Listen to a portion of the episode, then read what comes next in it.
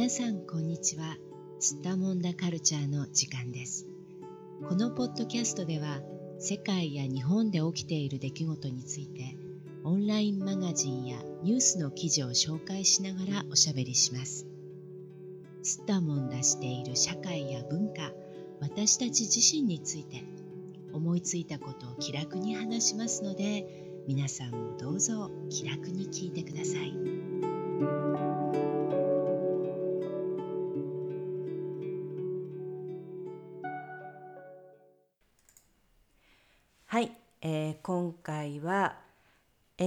NHK 政治マガジンに掲載されている記事。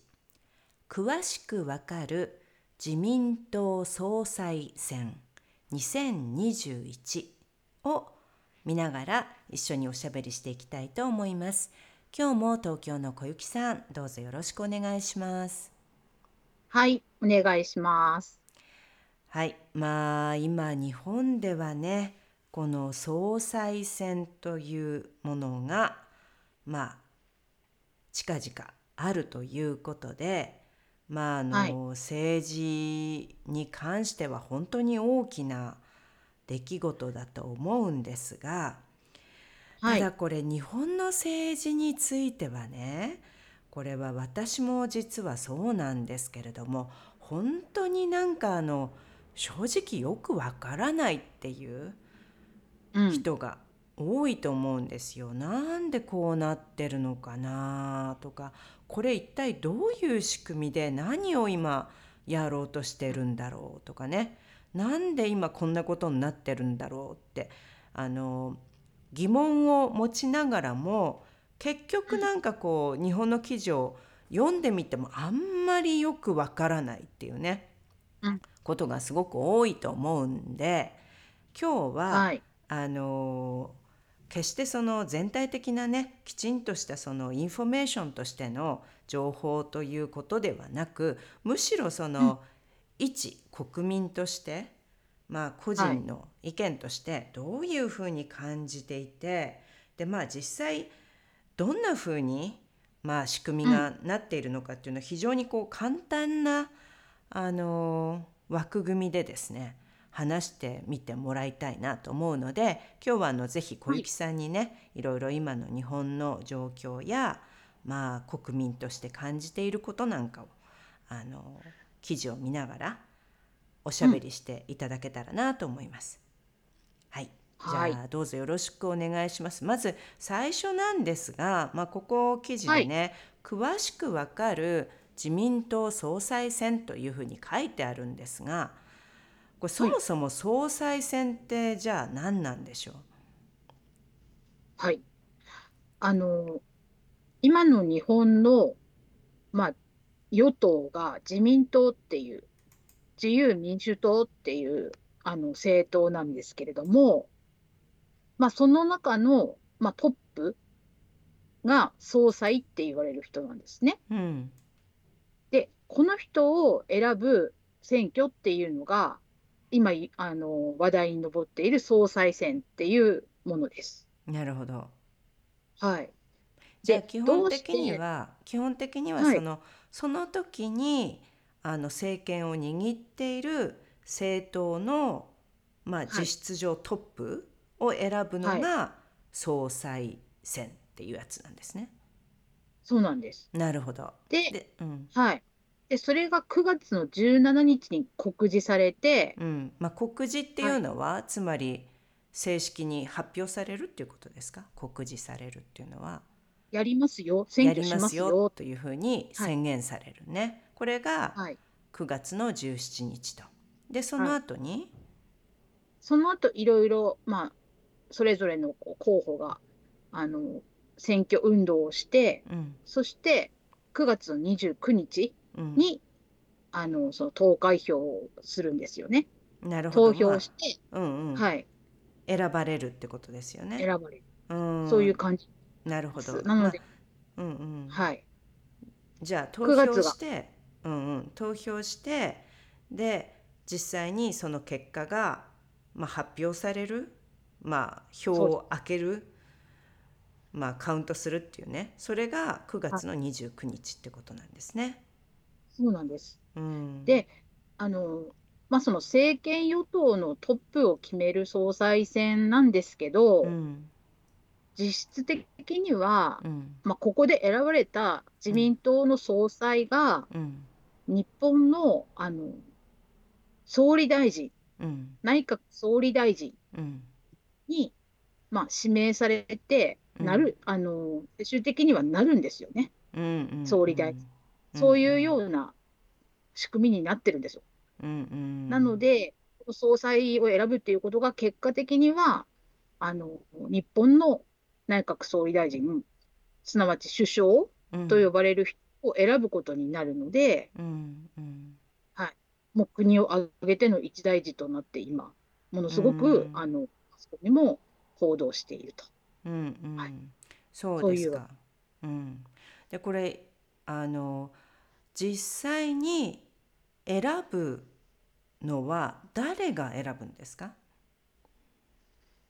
選ぶ人はね、あの、この、あの、えっと、NHK の記事の中にも、あの、総裁選の仕組みっていう、あの、うんフローチャートがあるのですけども、まあ、それ見ていただくと分かりやすいと思うんですけど、はい。えっと、立候補した人に対して、ううんんと、国会議員の人たちと、うん。あとは全国にいる、その、自由民主党の党員、うんうん。国会議員じゃない一般の党員って人もいるんですけど、うんうん。まあ、その人たちがあの投票できる権利を持っていて、うん、っていうことはこの,、うん。あのまあ、実質的には日本の、まあ、総理大臣が選ばれることになるんだけれどもはい。ただ仕組みとしては投票できる人っていうのはあくまでもあのこのはい同じ政党内の人だけが投票する権利を持ってるってことですよね。そういうことになりますうね。んだからこでの政治家としてこのはい、党に参加していない人っていうのは、はまあ全く何もできないと別にできることが何かあるわけではないとそういうことなんですよね。そうですね。あの、まあ、うん政治家じゃなくても、うん一般の人でも政党に入ることはできるんですよね。うんうんだからうんそう党に入っているいれば、まあ、うん一応、まあ、選挙の権利はあるんです。ああそうかってことはその政治家かどうかっていうことではなないからその政党に入ってる人っていうことなので、まあ、この表の中にあるけど国会議員が383票。1人はい。1票としてね、当たり前なんですがあって、はい。でこのまあでもこの不思議ですよね。この数何なんだろうこれ。党員票っていうのがこれはその、まあ、自民党だったら要するにその自民党という党に入っている一般人ってことですよね。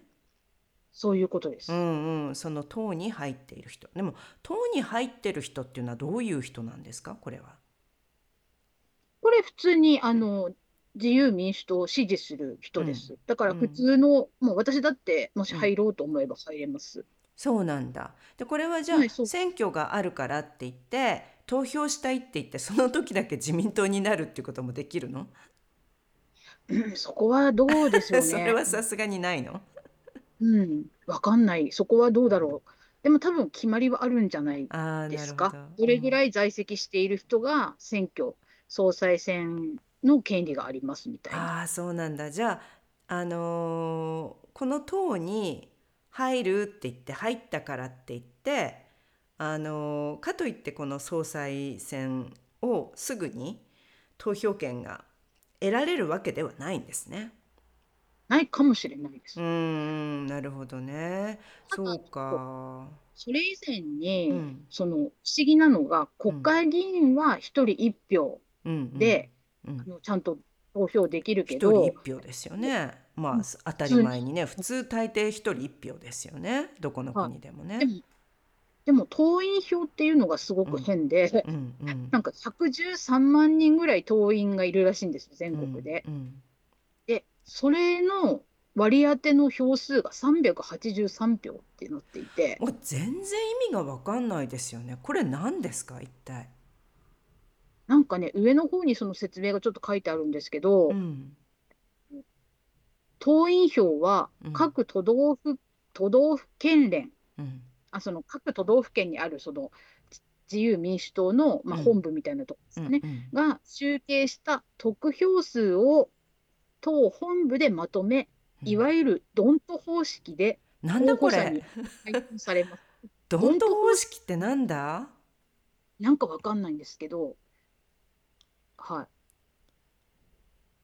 あ、書いてありますね。党員投票の、あの、権利、やっぱりね、えっと、去年までの2年間、党費を納めた党員じゃないきゃダメみたいです。あお金を払った人だけなんだねまずねしかも過去2年間ねそう。ただ、今年は特例で、うん去年1年分の党費を納めた党員でも大丈夫みたいです。あ今年特例なんだうん、なんかなぜかねそんなことか。はい。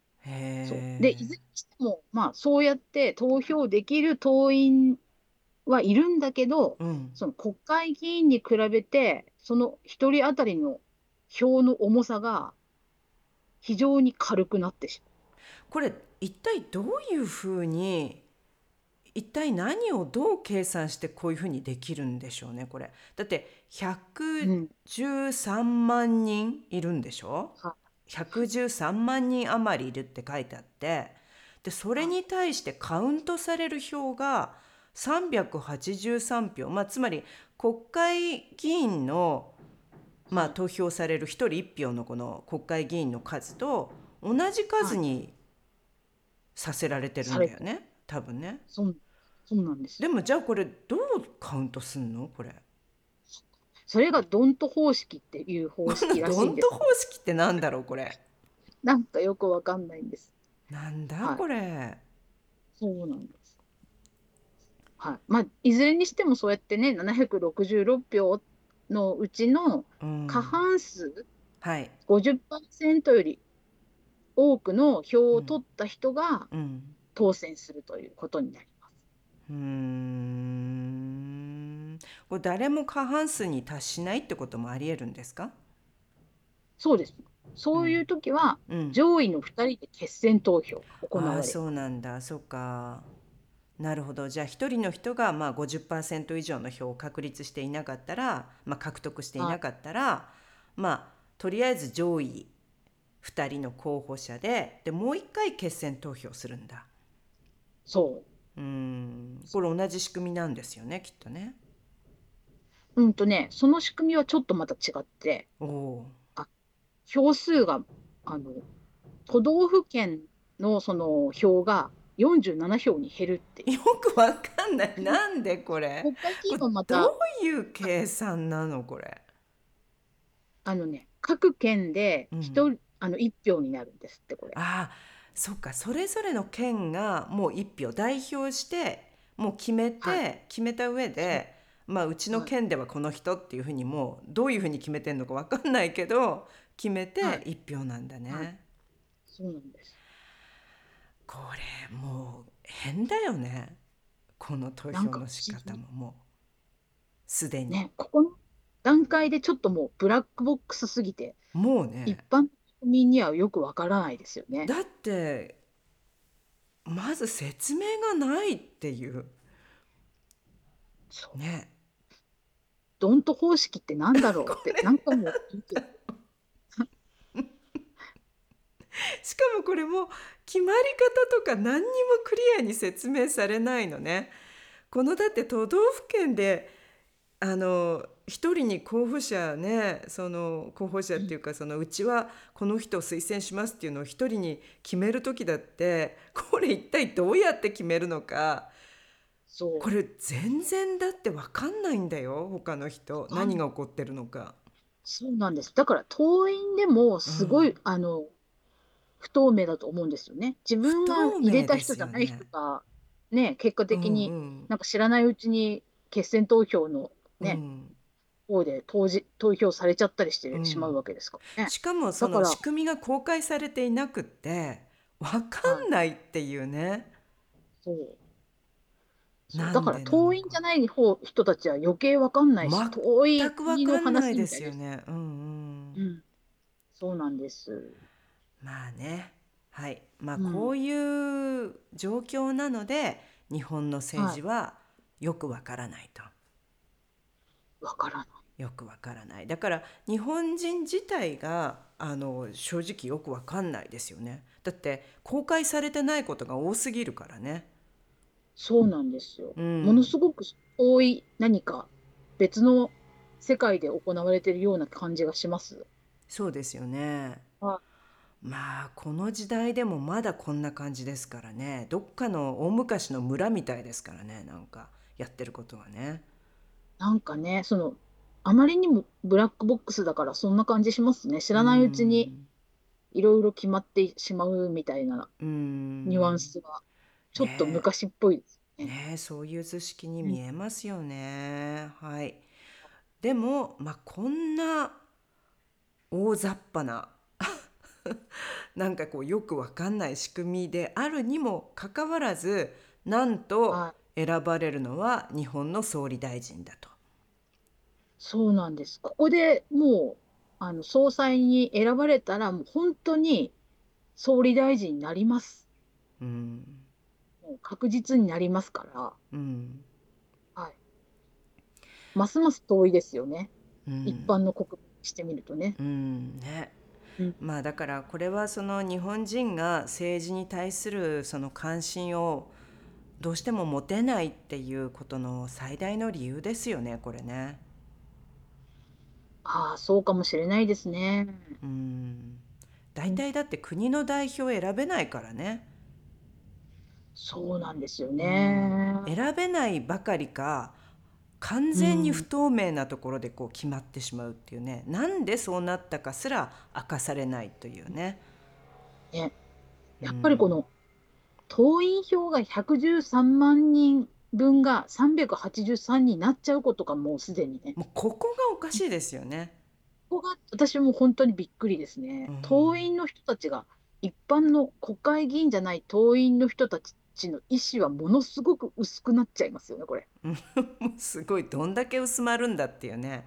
ものすごい薄まってまはい、す。本当にわかんないですよね。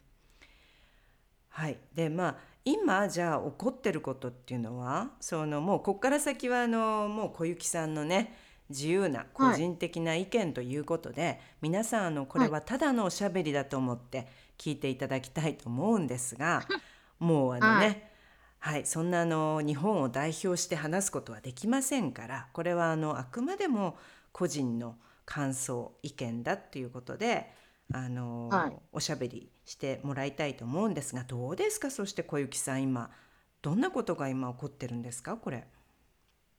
今ですねう、ん。まあ、立候補を、まあ、表明している、あるいは、まあ、やるでしょっていうふうにうん。言われている候補者の人が、うん。まあ、5人いるんです。うんうん。で、男性が3人でうん、女性が2人っていうふうな、まあ、塩梅で、うん。えーいるんですけど、うん。なんかこう、毎日この人たちがどうしてるかって、どういう活動をしてるかっていうのがニュースとかで出てくるんですけど、うんうん。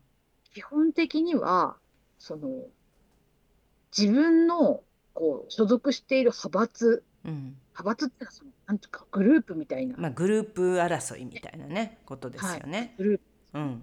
あ権力争いのグループみたいな感じですけど、はい。そこの偉い人、一番偉い、まあ年齢的にももう結構70代とか80代とかのうん。結構長老の偉いおじいちゃんみたいな人のとこ、うん。なんかいろいろ意見をうん。もらってうん出たいと思ってるんですけど、どうですかね？いいっすかね？みたいなことを言って、で、おじいちゃんがやったらいいだろう。みたいなことを言って、うん。だけど、わしは責任は取らんぞ。みたいなことを言ったりして、うん。それそうですか？みたいなこと言って、毎日そういう感じのことを相談してるっていうようなニュアンスですね。何それ？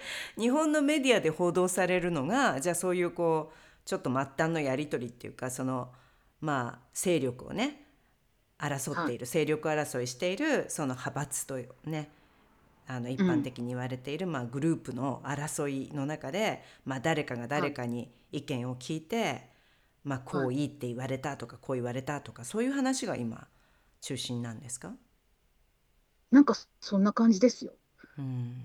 だから政策がどうのみたいな話よりはどっちかっていうと数をどうやって集めるかをうん。みんなが苦労して苦心しているっていうような方が意外と話題に。そうか。じゃあメディアもそういうことを取り上げてるんですねみんなね。そうですね。あもちろんそのこういう政策を持っていますっていう発表ももちろんなさっているんですよ。うん。でそういうことも報道もされてるんですけど、うんでもなんか目立つのはやっぱり、うん。その派閥争い。うんうん。のあのいかにその数を取るかっていううんなんか陣取り合戦みたいなことが繰り広げられてるようなす姿の方が目立つかなっていうう気がします。ん。なるほどね。そうか。まあ。そうなんです。ちょっと面白くないですよねこれ日本人の一般の方たちメディアとか見ててもどうですか？関心は皆さん。な何やってんだろうって感じですよね。うん何自分たちのためだけになんかは右往左往してんのかなみたいな感じになってきます。うんうん、まあね肝心のその政策をねこう熱く語ったりしてるようなシーンはあんまり見えてこないってことですもんね。はい、まあ報道の仕方がその偏ってる可能性もありますけどうんうね。んうんうんでもなんかこの国難に対し立ち向かって何か私はこういうことをみたいな強いメッセージはあんまりないようにします。うんうんうんなんか YouTube とかね、うん、SNS とか使って発信するとかは始めてるんですよ。なんかうん外国、あのートップみたいな感じで Twitter とか YouTube とか。うん。でもそこで言ってることとかがまだバカバカしい話題で、うん。なんか例えば？なんだっけな。なんか本当にそう政治にあんまり関係ないようなことですよ。世間話に近いようなをなんか話したりとかしてるうん。方もいたりして、うんうん。まあ、庶民派をね、国民に寄り添ってる感じを出したいのかもしれないけど、でもそういうんじゃない,、じゃないとか私は思って、うんうんうん。なるほどね。肝心なことがこうあんまり見えてこない感じなんですね。うん。うん。そうなんです。うん。はい、あとはまあ今回女性2人ねいらっしゃるってことですがこれに関してはどうですか、女性のね、もしあの女性が総裁になっていけば、うんちょうど100代目の総理大臣がうん。女性になるっていう。うんになるんですよ。うん。だから、なんか、ちょっとそういう意味では、ちょっとこうメモリアルな、うん。あの、総裁選になりそうだみたいな話にはなってるんですね。うん。で、今、2人の候補者の方がいらっしゃ、まあ、出ていらっしゃって、うん。そのうちの1人の方は意外と有力な、そのバックのに有力な方がついていて、あの、意外と前線するんじゃないかみたいなことを言われてるんですけど、うん。古くからいるその男性の国会議員の方うんとか、うん。あと他の政党の女性の議員の方とかは、うん。その今、えっと、勢いのある女性のうん。あの方がその総裁になることに対しては結構苦々しく思っている。うんだからできるだけあの当選しないでほしいなって思ってる風の、うんあの、なんでしょう、様子は感じられます。うんうんなんなんでですか？それは。うーん、男性の場合、やっぱり女性がそんな総理大臣になんかな、なるもんじゃないみたいなところはあるかもしれませんね。うんうんやっぱり女性蔑視があの意外と日本の、あのその国会議員の世界ってあると思うんですよ。うんうん。女性議員の数も本当に少ないですしね。うん。地位的にもその女性の地位を低く見てこう、なんか男性上位みたいなあの風潮が多いから、うん。そういう意味では、なんか、後ろ盾にそんな立立派な、あの、後ろ盾持ったとしても、うん。総理大臣にななってもらいたくないみたいな風に思う男性はいるかもしれない。うんですうんなるほど。で、女性も、うん。はい。女性も、その、やっぱりいろいろ主義主張があるので、うん。その、まあ、保守党、保守的で、さらうん。にその、左派、えっ、うと、右の、うん。右でわかる。うんうん。リベラあ左と右でね考えたら右、はい。右な感じなんですね。右の方の、はい。うんまあ保守的なのねすごくね。保守的な、うんうん。えっ、と、考えをお持ちのその議員さん、女性議員さんで、うんうん。逆のそのリベラル、左寄りのその女性議員さんとか、うん。その方が女性でも、やっぱり、私は首相になってほしくない。うんうんうん。まあつまり女性だからね誰でもいいっていうことではないからね。うん。そうなんです。まあそのどういう主主張をねされる方なのかとかねそのまあ。非常に保守的なあのバックグラウンドを持たれていてそれでまあもしその方がトップになられたとしてじゃあその果たして一般の日本国民がね期待するような、まあ、女性の、まあ、社会進出であったりとか、まあ、いろいろなことに向けた改善策みたいなものがうん果たしてなされるのかって考えた時にあんまりその希望を持てないような印象があるってことなんですねきっとね。そうう。なんか女性の敵は女性みたいな感じのとこはうんうん思ってるかもしれません。うんうんうんなるほどね。まあねこれ少数派の中での話になった時によくね出てきてしまう残念ながら話ですけれどもね、そのまあ同性だからっていうことだけであの票がじゃあね集められるかっていうとそういうことではなくてやっぱりどういううんあの考えをねまあ、またうん個人のその方の考えっていうよりはその方のグループの考えだからね。そうですね。うん、でそれがやっぱりそのどちらかというと非常に保守的でこれまでとあまり変わらないような考えのところから出てきての女性だったら、まあ、結局グループとしてのね考え方としては別に女性に有利なこと何もなかったりしますからねその場合はね。そうなんですよね。うん。まあ、だだとしたら果たして女性が、まあ、なるっていうことに、うん。まあ、なるのかっていうか、まあ、果たして有利なのかっていうね操られてるだけなんじゃないかみたいなね発想になってきて、でそれに対してまあ他の女性の方が、まあ、何か言うと、まあ、まるでその同性同士の争いみたいにね今度はね。うん見られてそこにこうフォーカスされてねうん、話がややこしくなるっていうねなんか。図式は出てきますよね。えーそして100代目のあの記念すべき総理大臣が女性というのがなんかこう国際社会にはうん、ちょっとあたかも日本の女性のジェンダー問題解決した風には言いやすいじゃないですか。あーなんかじゃあちょっとその対外的に体裁を作ろうみたいな、なんかそ日本もちょっと頑張ってますみたいな PR をするために使われているみたいなう、うん、見られ方っていうのもあるってことですね。だからもし女性の方がなったらなったでそんな風に変なプロパガンダに使われちゃうのかもしれないって私は思ったりして、うんうんうんそれも嫌だなってうん実際、あの何も保変わんないのにね。うん。そう。全然変わらないのに、うんうん。ただプロパガンダで使われちゃったらなんか、うん。あーってちょっと思ったり、うん、とりあえずね、あうん、日本の政治のねイメージアップだけに使われてね。なんかうん、頑張ってます。日本もあの女性の総理大臣になりましたって言って全然中身が改善されないみたいな。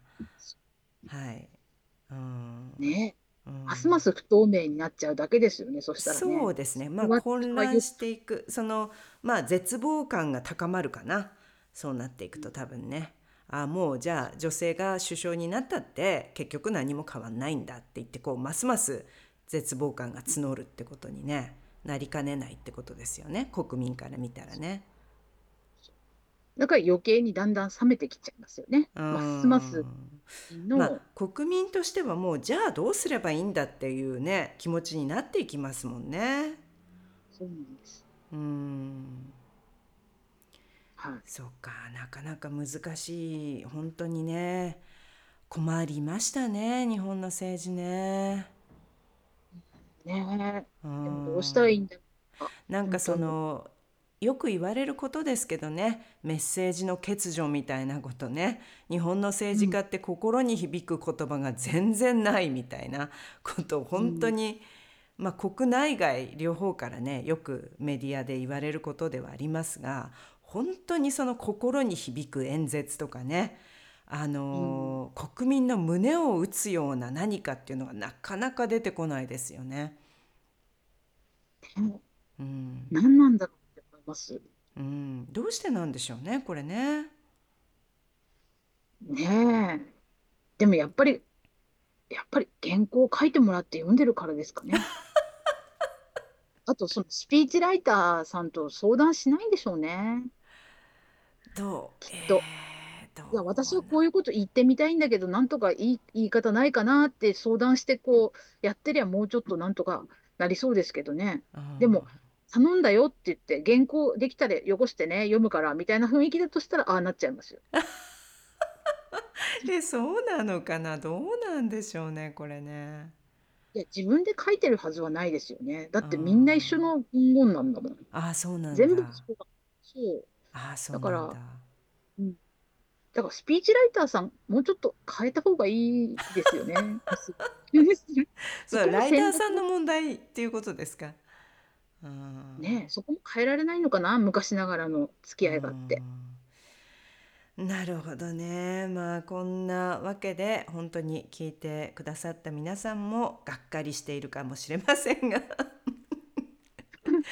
日本のかなり残念な政治の状況ということですね。ねはい。まあじゃあなんかあの希望の光はないですかね？希望の光はね、そうですね。意外と日本人って、まあ昔からそういうこう上で何かやって、お上のいろんな紛争を笑い飛ばすっていうのはやってるかもしれませんね。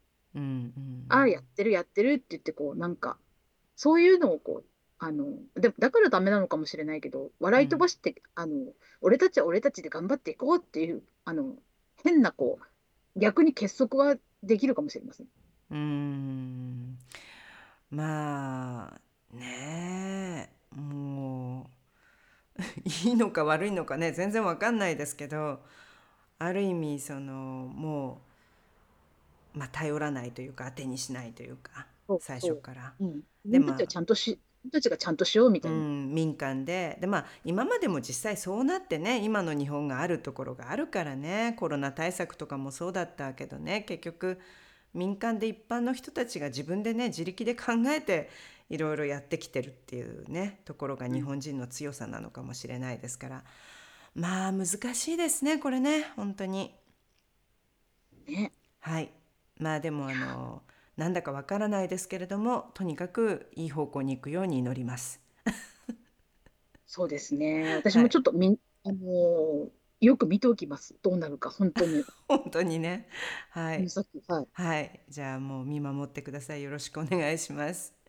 はい。はい。えーじゃあ今日もどうもありがとうございました。ありがとうございました。